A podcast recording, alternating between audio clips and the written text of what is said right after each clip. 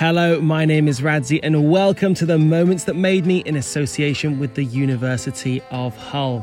Welcome back if you've listened to us before, and hello if this is your first time. And if it is, in this series, we discover the three moments that have defined the lives of some of Britain's finest Olympic athletes.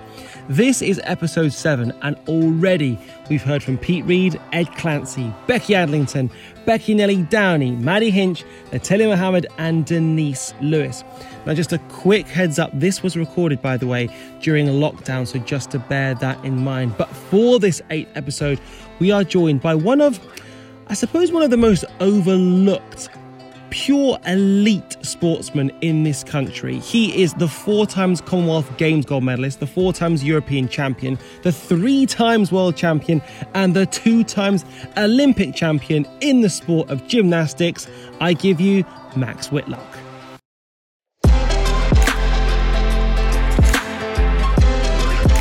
I am properly excited about this one. It is not every day you get to speak to not only a, a GB gymnast Olympian, but an Olympic medalist and an Olympic gold medalist at that. Max Whitlock, how are you? I'm good, thank you. How are you doing? Not too bad. Now, for me, life doesn't change that much being in lockdown. I like to go to the gym, but for you, everything has changed. How has lockdown been for you? Um, crazy. Uh, it has. I think uh, it's brought its challenges definitely. Um, I think I do think everyone's going to have their different struggles, but yeah, I mean I've definitely come across struggles along the way, but I've just tried to kind of stay positive as much as we can, and I think the most important for me was thing for me was utilizing this time so that you know we do have the Olympics coming around in a year's time, and if whether or not we was in lockdown or not, I couldn't actually afford to waste this time now. Well, it's safe to say you're focused. I'm curious to know how well you know your own career because you've obviously had goals which you've achieved. I'm sure you've got more goals, but I've got five questions to text, test Max Whitlock on his career. Are you ready, Max? I'm probably not ready because my memory is probably the worst out of anybody, so we'll see. okay, Max. So, how many medals across Olympics, World Championships, and European Championships have you won? The total number of medals. How long have I got to answer this? God, um, is it is it is it tw- is it twenty? Twenty one. Five Olympic, eight World, eight European. Mate, that that's what success looks like when you can't quite remember. That's brilliant. Um, so, question number two. One of your first major medals was silver in Delhi, the Commonwealth Games that you mentioned uh, when competing for England. But can you name the other four members of that team? Um, yeah, so it was myself, Luke Folwell, Reiss Beckford, Danny Lawrence, Steve Jehu. Well done, mate. Well, there's normally one that you can't quite remember, but smashed it. Question number three. You were part of the bronze medal winning team at London 2012. Can we ever forget that?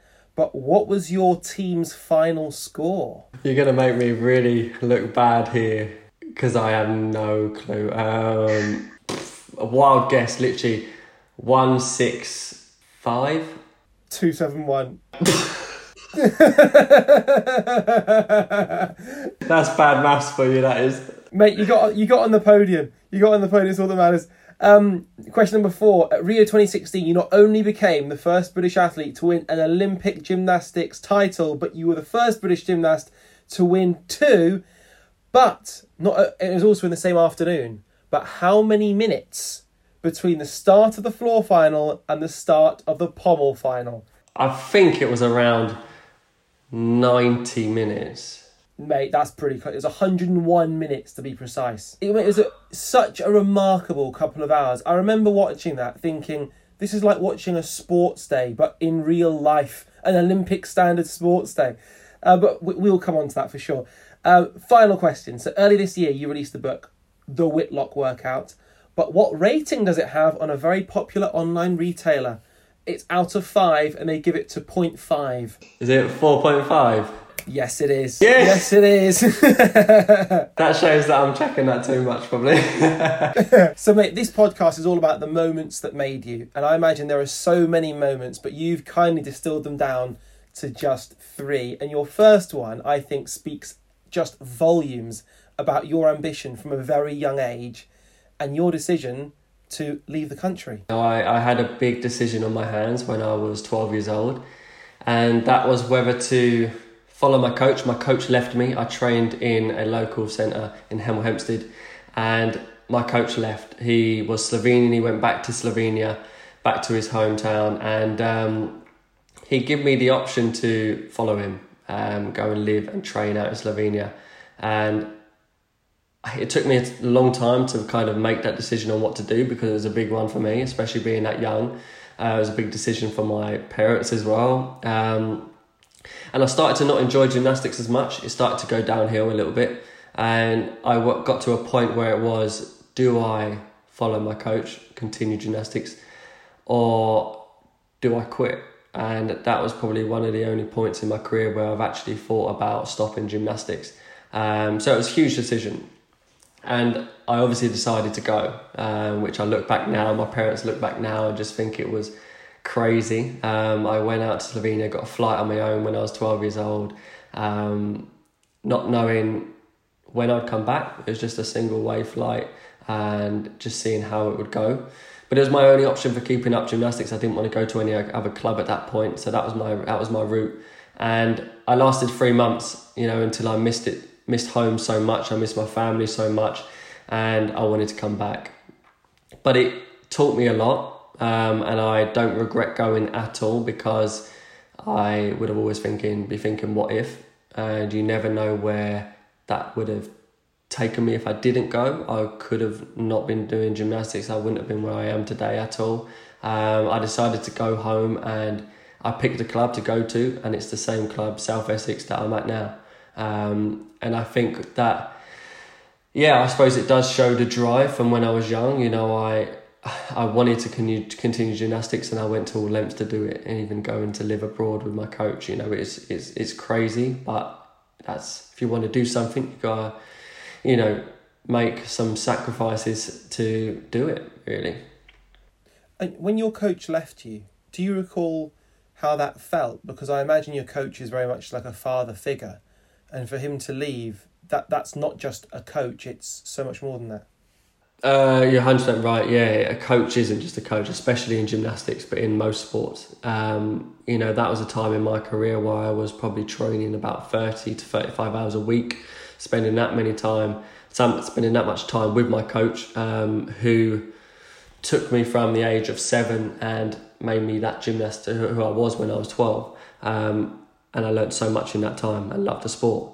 So he had a huge impact on my life, massively. So him leaving was yeah devastating, um, especially when you know that's when my gymnastics started to go downhill when he left and that's when I started to not enjoy it as much um, so that's why it was kind of a game changing moment of me going to live abroad and, and, and training back with my coach, getting my love back from the sport. Um, I was at that time as well as actually recovering from an injury. Um, so you know there was a, there was a lot of things going on, um, but that was kind of a big kind of reset, if you like, working out what I want, what decisions I want to make, and how I want to move forward. So it was hugely, hugely beneficial for me going out there, and that's why I don't regret it. Uh, before we did the record, I reminded you of when we possibly last spoke, and I said to you really casually, I think it was 2015 October, the London Marathon, and I just said to you, you know, what your plans for the next sort of 12 months, 24 months, and you just said, become Olympic champion, and you just said it so casually, but so definitely.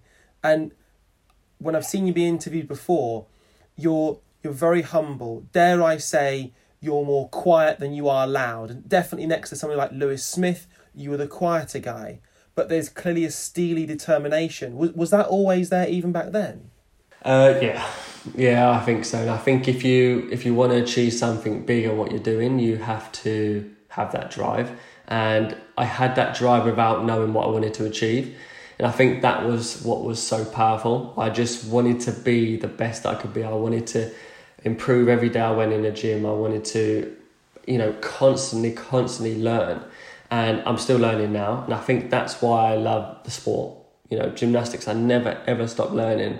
And when I was that young, you know, I was literally learning new skills every week.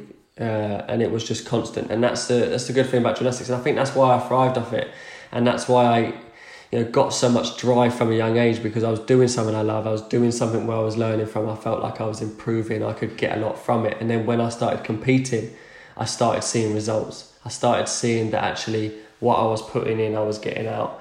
So it was like the more you put in, the more you are going to get out, and that is that's just the way everything works. That works in sport, outside of sport, and that's where I talk about motivation is absolute key.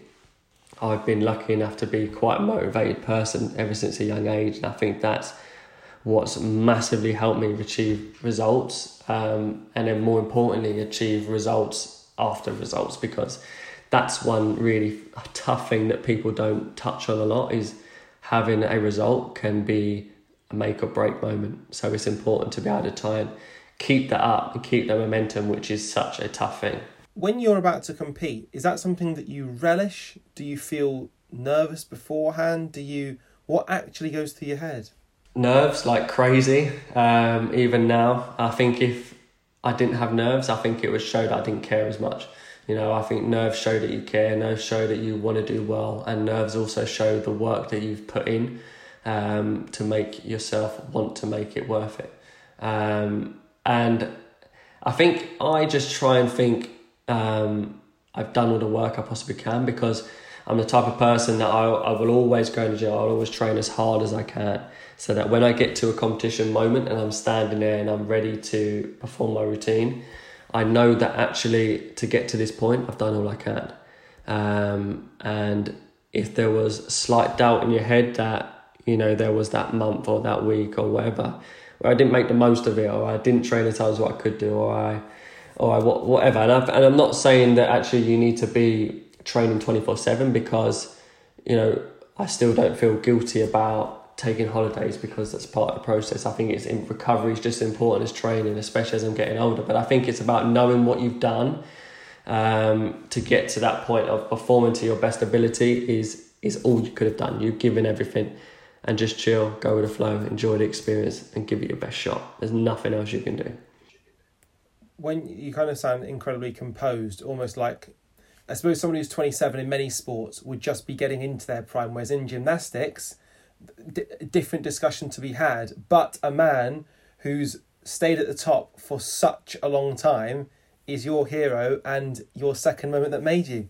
Yes, Kohei Uchimura, um, a guy that I've looked up to for so many years, so many years. I watched him on YouTube. I watched the whole Japanese team. Um, just the way they do things is very different in our sport. Um, the style is different. The way they hold themselves is different. They're so respectful as well. Um, and the way they train, um, the way they build up, the way they prepare is very, very different to a lot of countries. So I tried to watch what they did um, and take the bits that I thought, yeah, that could suit me, that could work for me, and actually I can gain a lot from that. So yeah, this moment in terms of, um, you know, not many people get to meet their idol, um, and I did. I was training just as a, a training camp, Team GB training camp in, in France at the time. And the national coach come up to me and said, Do I want to go to the Japan Cup in 2010? This was. So, you know, 10 years ago, a long time. And uh, I, of course, said yes, um, 100%. And um, it was my first time going to Japan. I was standing in the, in the reception area of the, of the hotel, and he was standing there. And it was the strangest feeling in the world because it was the first time I've ever been starstruck. Um, and it was kind of hard to explain, really, really was. But I've just looked up to this guy for so long and now I'm seeing him in real life. And then I had the opportunity to train in the same gym, compete against him, um, which I learned so much. And the, the reason why that had such a big impact was my mindset completely took a turn. Um, and I've always been motivated, I've always been highly motivated, which I spoke about, but taking that to new levels was game changing. So I remember coming back, and as you probably know, gymnastics hurts. Gymnastics, you get aches, you get pains, you get blisters, especially when you're a young age. And all of a sudden, flick of a switch, and that was no more. You know, I could go, go, go, do repetitions after repetitions because my mindset was, I want to get better, I want to improve on this skill that I wasn't good at before. And that was from seeing my idol and it had that much of a huge impact on me and changed my mindset to actually doing gymnastics because I love it, because I just enjoy going in to actually all of those things, but then taking gymnastics into my own hands and where I want to go with it. And I think that switch there was a huge, huge change in the kind of direction in my career massively. When you said they warm up differently, the Japanese this is, and you said I think they're set up differently, what what what do you mean by that? Gymnastics, the old school way, would a lot have been, you know, especially it's still on the female side of gymnastics. They do numbers, numbers, numbers. Whereas a simple way to put it, Japan style of training, style of competing is having a better ratio. Um, so less numbers and actually more successful goes. So for me as a gymnast now, we've and, and as Scott as a coach, we've learned how to utilize that and actually it's not about getting all those repetitions in. It's really not. It's about getting the right amount of repetitions for a high success rate because what that does is increases your confidence as you go into competition because instead of doing 100 reps and falling off 50 um, you do 10 reps and fall off one so your confidence is high your ratio is very high so your chance of thinking that actually, yeah, I can do this and I can make this routine and I can be successful in what I want to do is a lot higher. And that's all you need. Going into going into competition, you need to have done the work. You need to have done the build up. But you need to be able to believe what you can do and believe that you know you can make this routine because you do it day in day out. Um, so that's the switch that we kind of learned through the time, and I think the Japanese kind of culture in their sport actually taught us a lot in, in terms of that. So with that in mind, so go if we go fast forward to Rio 2016, pommel horse, you you have the hardest um, difficulty of anyone who's about to compete. At what point do you make that decision about what you're going to do, and what tells you that I'm going to push the margins, but and it could go sideways as a result? Um, there's been numerous times where me and Scott have been walking out now. Um, we were literally two, three minutes away from me jumping on that pommel horse and competing, and we're then making the decision. Um, which, if you, the most standout time for that, it, it did happen in Rio as well, but the, the most prominent time for that, where it made the biggest amount of difference, was in 2015 World Championships, the year before Rio. Um, we was walking through the tunnel. I was literally two, three minutes out from competing. I don't watch anybody. I don't watch any scores that are coming in um, I can only focus on what I'm doing, um, and that's trying to do the best routine that I possibly can. And Scott was talking to me coming through. Uh, he has to obviously be really careful about what words he's using, how he's saying it, so he doesn't affect my confidence going in. Um, but we still had to make a decision on what routine we was going to go for, what high, what difficulty level we was going to go for, and we decided to go the most difficult. Um, and by that, I knew that big scores had been posted um, without it being told to me. Um, but I knew that I needed to do something good. And um, it was very careful about how we spoke. And actually, up in my start score by that one tenth, it sounds very small, but it's difficult, actually made me win the gold by one tenth, um, which was just, yeah, madness. But it's those kind of relationships that you build with your coach that actually help that be possible and the preparation and the consistency on what you're training and what you're doing in, in the in the build up to help you make be able to actually make those changes.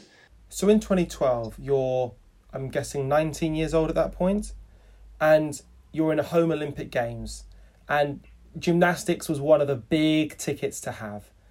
I guess there wasn't pressure necessarily on you to to do particularly well or to get a certain uh, medal, but what was that experience like being part of the team, especially in London? it was unbelievable. And I remember walking out into that arena with the boys and just like literally the the feeling, the goosebumps on your on your body. Like I've literally had that twice before, and that was actually um, London 2012, where you walk out and get goosebumps, and Glasgow uh, Commonwealth Games 2014. And I think because they're home, they're both kind of home games, and um, just that God, the the the audience, the the the atmosphere, like thinking about it now just makes me feel crazy because that experience was just once in a lifetime. It really, really was because I look back at London 2012 and think that if I competed like that in a home games where I, I completely agree. I didn't have the pressure of that. You know, I'm expected to produce results, but there was obviously different types of pressure there. Um, if I if we can compete like that there, we can compete anywhere, and that's kind of a way that a, te- a technique that I've used to kind of make myself chilled going into future competitions because there's nowhere that's going to outbeat uh, outdo the support or the the kind the the more people rooting for you and wanting you to do well specifically nowhere's going to beat that. There's no doubt about that. So now if i can go into any arena i know that i can do it. And i think it's having that mindset is good. And that's from london 2012 it's been so powerful in my career having that opportunity to go to that home games um, and helped me kind of kind of produce results after that. It really really did what actually happened between that time to, to make you go from an Olympic medalist to an Olympic champion? So my mindset was, okay, I've done more than I could have dreamed of. Now, how can I really push it to the next level? I've got nothing to lose. Everything from now is a huge bonus. I'm going to set some targets. Me and Scott sat down. We set a four year plan on how I can get myself into a position in Rio to have a chance, to have the potential to gain a title, and that was a pommel title. We didn't even think about a floor title because that was just that that like was just yeah. I won't even go into that because that was just crazy. Um, but it was a chance to try and have the potential potential to put myself in a position to get a title. It wasn't anything other than that. It was just that was my goal and trying to prove myself as an all round gymnast as well. Um, you know, I, I didn't have the opportunity to do all round, all six pieces in London 2012. Um, so I wanted to make sure that in this four year cycle now, I could do it. Um, I had my target set and I just worked and worked and worked until, you know, I got to where I wanted to be. And I think timing was just spot on as well. You know, I, I was going, you know, aiming to be my best in, in, in Rio um, at that time, and that was roughly peak age for a gymnast don't get me wrong, I had hurdles along the way. I got glandular fever in 2015, uh, which completely knocked me back. Uh, you know, so the path hasn't just been just straight sailing. It really, really hasn't. And I had some huge competitions where I made loads and loads of mistakes. Um, but it's important to know that kind of if you if you have your short term targets, your long term targets, stay driven, that you you can get there. Do you know mid routine, mid performance that this is going really well? Do you know and it's a special one? Uh, you you do, but it, you you try not to think about it because gymnastics like you're, you're talking about the tiny tiny margins and you can do the perfect first half of your routine, but that doesn't mean the second half's going to go the same way. So, you know, it's important to kind of keep that focus all the way through and try and you know think just I'm going with emotions. I'm still going, and to never let it get like, oh, this is this is a good one. It's just trying to just carry on. Let's let's do this routine. Let's finish it in the way I started it. On the pommel horse, there's an unbelievable tension where you almost feel like two seconds away from this could this could end. This could just fall off, or he clips the actual horse itself, and you can almost feel the crowd when it happens go, oh can you actually feel that tension and that jeopardy almost as you're going through? Yeah, you can. You can, especially because in some competitions as well, um, sometimes they don't even play music, so it's it's silent, and which definitely adds to that intensity. And yeah, you can literally just hear your hands like, and you're like, oh wow. Um, yeah, it's definitely an intense piece, and I think that's why a lot of people struggle on it. You know, for a, a lot, I'd probably say seventy percent of gymnasts, I'd say pommels is their worst piece, uh, the piece that they probably hate the most, the piece they struggle on the most. But I'm quite lucky in terms of that. It's my favourite and it's my strongest piece.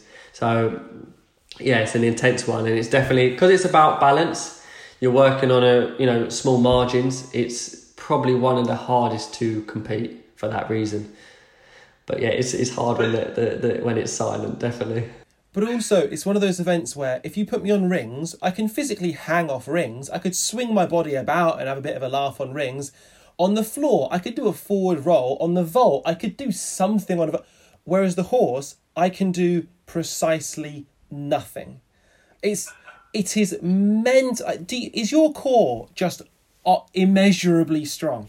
It, it's tough. It's definitely a tough thing, and I think the most annoying and frustrating thing about pommel horse is that it's probably one of the, like you say, it's probably one of the hardest skills to even learn the basics on, uh, pieces to learn the basics on. Sorry, but it's one of the pieces that to people that don't know gymnastics, they think every skill is the same. You're just spinning around, and it looks the most basic, um, which is so tough as a pommel specialist because it's really hard to get across how tough it is. One thing um, we kind of touched on Louis is I remember at the Olympic test event in at the O2 Arena. I'm- gonna say it was February 2012. I'm not sure exactly when it was. Um, I spoke to him afterwards, and he said, "I am so overweight for this," and he didn't look. He didn't look overweight, but he said, "I am." I think he said something like, "I'm six kilos heavier than I should be for this," and I said, "Can you feel that?" And he said, "Mate, you feel every kilo." Isn't does that does that apply to yourself? Because you seem to just come in almost the same condition year in year out. I'm one of the, the lucky ones in that. Um, there's a lot of gymnasts that, you know, there's a lot of people that put weight on easier than others. My metabolism must be crazy fast because um, my weight stays consistent um, quite often, which a lot of people hate me for saying that, um, but it, it does. So I think with that, I'm always around kind of 62, 63 kilos. Um, so I kind of don't have that proper experience in terms of um, feeling the extra weight. But even at my weight, and even just, I don't know if it's fluctuating slightly, but even some days, I mean, you can feel heavy. Even if you're not heavier, you can feel heavier. Um, which, as a gymnast, you're it's all about body weight. So lifting your lifting yourself, body weight exercises, body control, and everything. So if you just feel heavier and you're not actually heavier, that makes a huge, huge effect. So if you feel heavier and actually are heavier, especially six kilos, you're going to struggle big time. Um, so that's going to have a huge impact on, on, on balance, on strength, on everything in gymnastics. Yeah. Louis, I suppose, was a guy known for he definitely enjoyed both sides of life. I'd say on the on the pommel horse and off the pommel horse. And some could argue that's a distraction, but in the same way, someone like Usain Bolt, that actually helps him perform and be relaxed.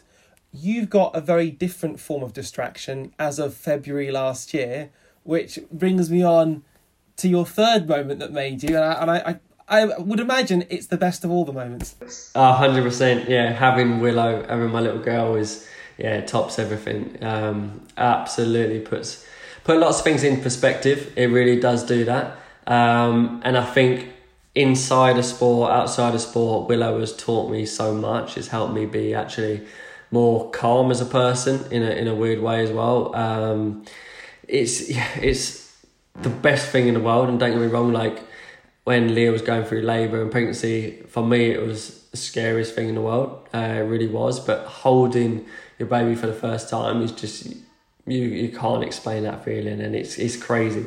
Um, and when you talk about kind of having a baby whilst being an, an athlete, you know, people did talk to me about how am I going to cope, how am I going to manage, how am I going to stay at this level and compete like I am.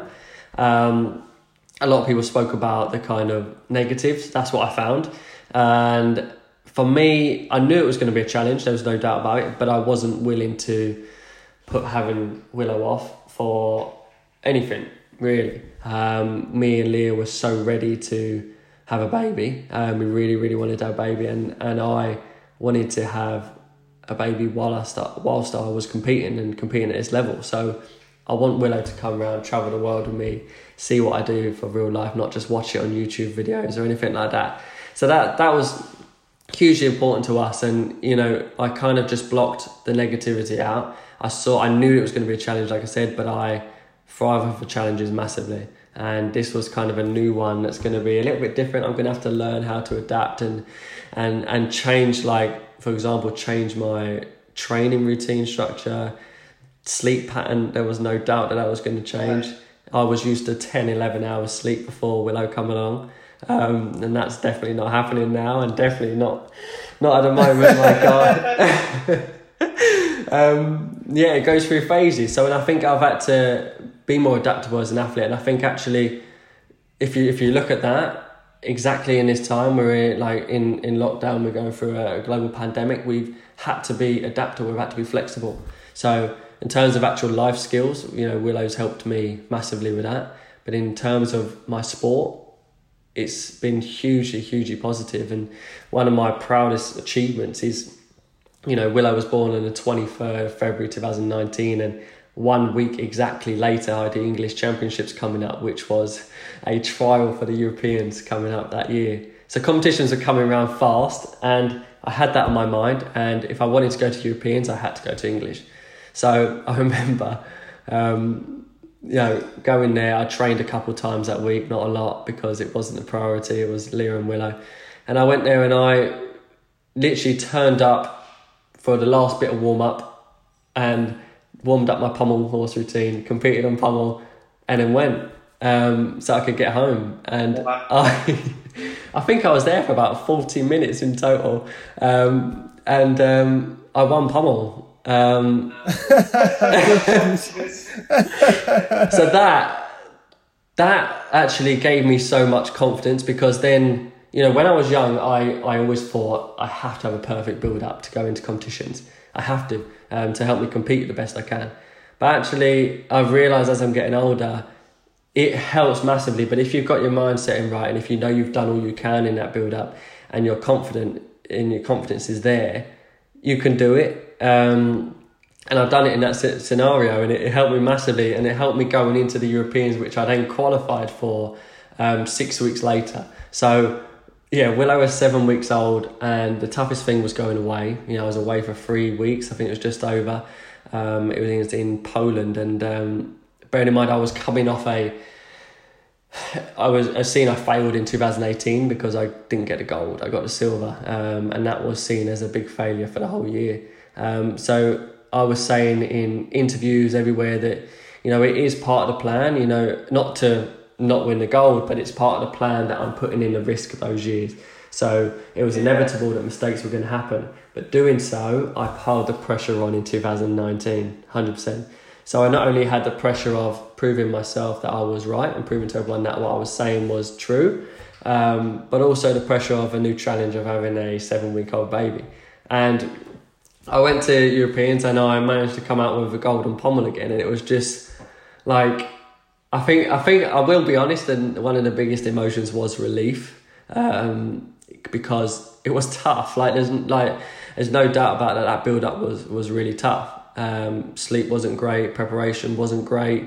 Um, I just had literally a newborn, um, but I managed to do it, and I managed to pull off my result on what I wanted to do, and that moving forward has taught me a lot um, going into the competitions that I had after it um, and taught me a lot actually in this situation now that everyone's in the same boat. No one's built up to 2012, 20, Tokyo 2020, 2021 Olympics now is, um, is, is going to be perfect. Everyone's going to, you know, their build up's going to be shaken and mucked around a lot. Um, but I want to be one of those athletes that can actually come out hopefully in top condition um, and utilize this time and know that you know these experiences that I've had, you know, going to comps without the best build up, I can still perform to my best. So I know I can do it, and it's that's helps me so much in my sport as well. A lot of this uh, kind of does speak to your relationship with your coach because he's seen you go from a teenager who's ultimately a child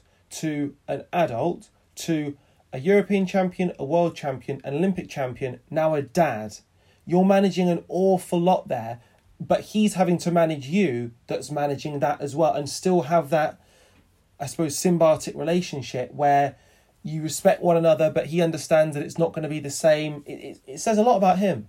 Oh, massively, massively. And I, I wouldn't be here today if it weren't for what Scott has done for me. 100%. He's done yeah, crazy amounts, and, and you know, brought so much to me, taught me so much, um, and been a huge support the whole way through, um, and a huge guidance. And one thing that actually I think has helped our relationship is actually we we're family. We're actually family. You know, he's he's my brother-in-law. I think that's it. I think that's right. Um, so he's family. So Willow is family to Scott. You know, we so he fully understands it and actually, you know, not just understands it but encourages it. You know, he he's, he's massively part of it. So we work together, and I think that's what it's become. It's been a huge partnership that we work together to find out how I can work best. So it might be that we have to we have to both be adaptable. Maybe you know today I can't go into training, um, but let's see how we can make it up um, throughout the week. And you know because my life has got a lot busier now, and he's realised that he's he's got a lot busier. You know you, you get older. You like you said, I'm I'm I'm a dad now, which for me seems surreal and still feels weird saying it. But you know, we have to learn, we have to adapt, and he's been hugely supportive the whole way through. And yeah, he's been you know calm the whole way through because he's had to cope with different situations where he's had to just change his mindset and how maybe how he does things and how he works normally because I'm the only dad on the team. So you have to individualize plans on well how's Max's training plan looking like compared to my training partners because everyone's different and everyone's an individual. Re- now Tokyo 2021 a lot has changed, a lot hasn't changed. You're still at the top of your game. You're three times world champion, but like we said, you're a dad. Does that change how you approach Tokyo in terms of when you actually get on that plane and you head out there? Will your head be in the same place? It's all about winning, Will it be about putting on a show for your daughter? What, will be going through your head then, do you think? I want to try and do that as well, definitely. But I want to try and, because I want to try and, I think it gains, gives me more motivation. I want to try and make Willow proud as well. I've got that another form of motivation who I want to make really proud as well. Um, but 100% I have the same mindset. And I think what the mindset is exactly is actually going into Tokyo Olympics like I haven't competed in Rio or London. Um, it's going into Tokyo like it's my first Olympics, and that's something that I I don't even think about doing. I just naturally do, um, which I think helps me so much. When I talk about how hard it is producing results after results, that's something that is absolutely key for what I do. I actually tend to forget about what I've done um, in terms of my titles that I've gained.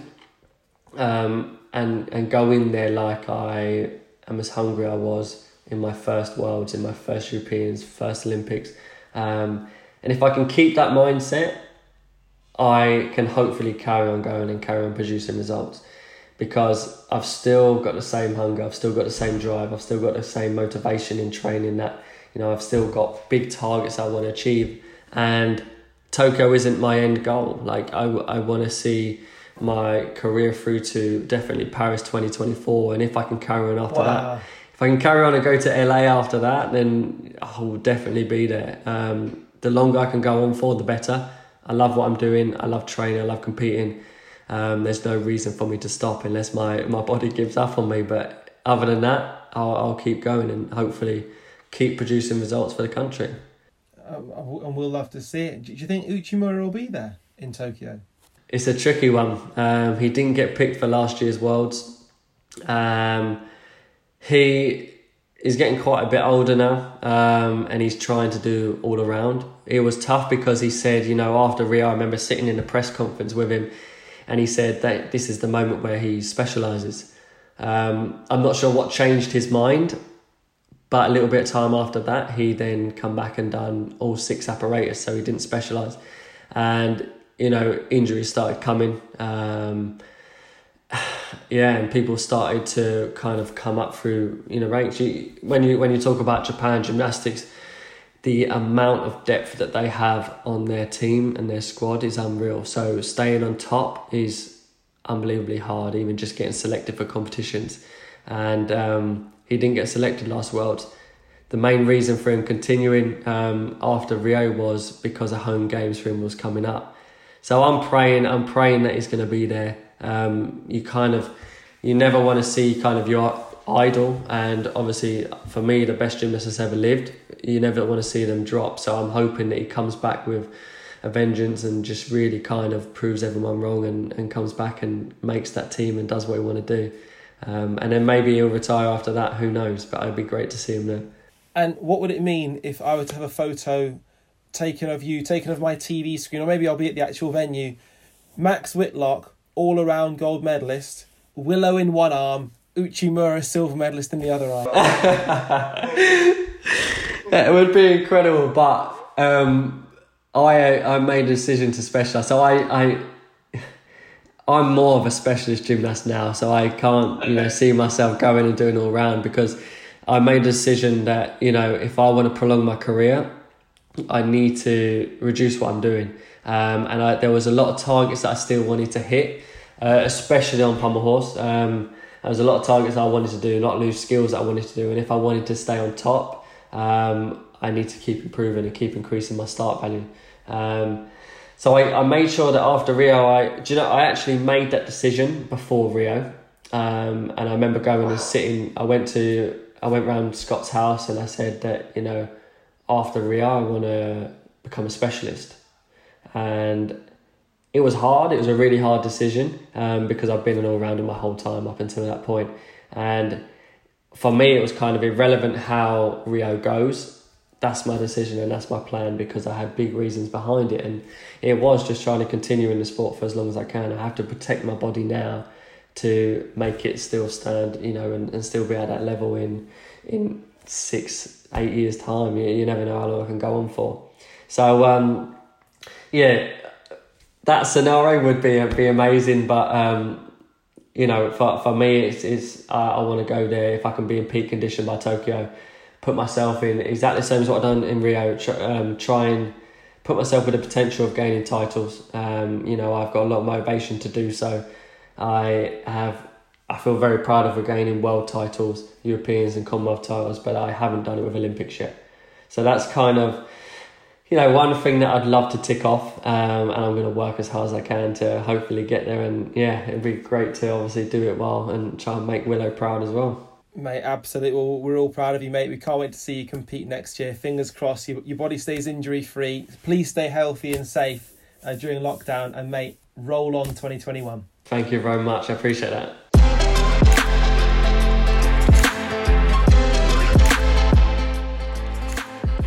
That was Max Whitlock. Along with Ed Clancy, I think they are possibly two of the most successful Olympic athletes that you never hear from. Max is quiet, He's humble, but just below the surface, there is an immeasurable determination.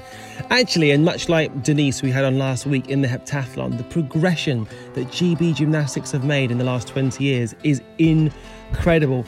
But the other great thing about Max is that he's of an age in gymnastics where he might be considering retirement, but from what he was saying there, he's not going anywhere soon. So next year in Tokyo could be yet another special Olympics for him. Now, as ever, if you enjoyed that podcast, please rate, review, and subscribe wherever you get your podcasts from. And make sure you watch next week's episode on the moments that made me in association with the University of Hull for our final episode of this series. And we're going out with a bang with none other than England and GB's women's footballer, Ellen White.